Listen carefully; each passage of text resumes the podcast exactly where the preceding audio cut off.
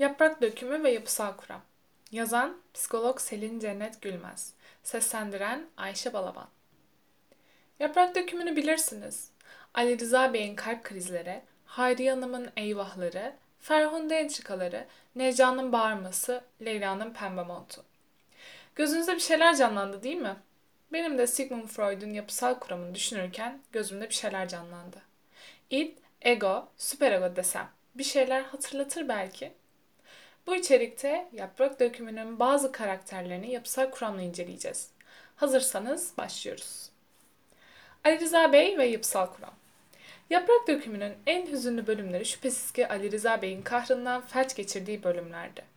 Ali Rıza Bey kendisi kötü duruma düşecek olsa bile doğruyu savunur, doğruyu söyler, etrafındaki herkesin de kendini feda etmek pahasına erdemli davranarak hakların yanında olmasını ve ahlaki kurallara uygun yaşamasını isterdi. Gerekirse bunun için yazıklar olsun silahını kullanır, özellikle evlatlarını suçluluk hissinin kucağına gözünü kırpmadan atıverirdi. Her ne kadar Hayriye Hanım ağızlarının tadı kaçmasın diye Ali Rıza Bey'i durdurmaya çalışsa da aile üyelerinden gelen hatalı, kabul edilemez bir davranışla evde fırtınalar kopardı. Ali Rıza Bey, yapısal kuramda Freud'un betimlediği süperego, yani üst benliğin adeta vücut bulmuş halidir. Neden mi? Çünkü süperego bir başka adıyla üst benlik ahlaksal ve ülküsel değerleri simgeler. Davranışların ilgili değerlere uyup uymadığını denetler, sapmalar varsa cezalandırır. Süperego, etik ve ülküsel değerlere dikkat eden, egonun tüm yaptıklarını irdeleyen, eleştiren ve yargılayan yapıdır. Ülküsel değerlerin bulunduğu bölümü Freud ego ideal olarak adlandırmıştır. Şevket ve yapısal kuram. Yaprak dökümünde Fikret kadar Ali Rıza Bey kumaşı taşıyan biri varsa o da şüphesiz Şevket'ti. Doğruyu bilir, doğruyu savunur, dik durmayı tercih ederdi. Ancak gelin görün ki bazen aşkından, bazen savunma mekanizmaları yeterince başarılı olamadığından nefsine yenildi. Babasının onaylamadığı biriyle evlendi, çalıştığı bankayı dolandırdı, hapislere düştü. Peki neden? Doğru olanı bilse dahi nefsiyle her zaman başa çıkamadığından. Sanırım başkasının nefsi uğruna Ali Rıza Bey'e yani süperegoya yer yer karşı çıkabilen bir güç tanıyoruz.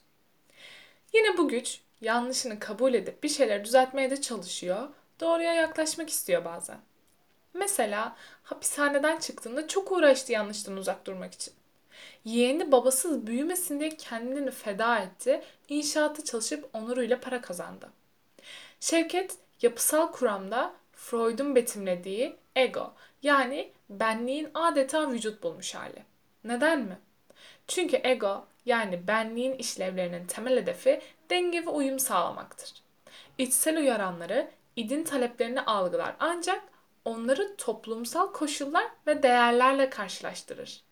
Örneğin ahlaklı bir insan olmanın ya da bankadan kendi hesabına para aktarmanın artılarını ve eksilerini bir arada değerlendirebilir ve dengeli bir seçim yapmaya çalışır. Alt benliğin dürtüsel isteklerine çevreyle uyum içinde doyum ve boşalım yolları arar. Bu yolları ararken alt benlikten aldığı enerjiyi kullanır. Bu da egoyu alt benliğin yürütme organı yapar. Haz ilkesi yerine gerçeklik ilkesine uysa da ego, dürtüsel gerilim her zaman topraklayamayabilir. Savunma mekanizmalarının enerji kullanma biçimi her zaman doğru olmayabilir. Ferhunde ve yapısal kuram. Ali Rıza Bey, namı diğer süperegoya en çok karşı çıkanın kim olduğunu hatırlar mısınız?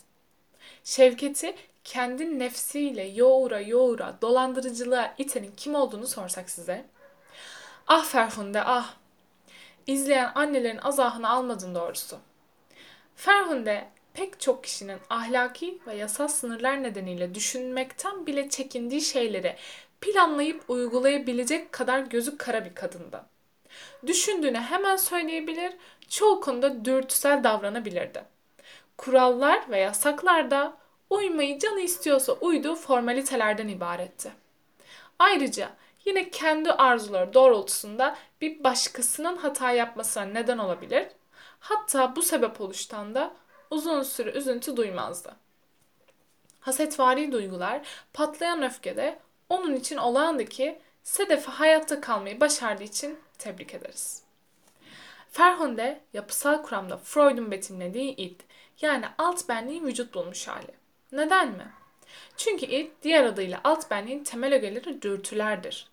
Alt benliğin amacı çevresel koşulları aldırmadan anında doyum ve tüm boşalım sağlamaktır.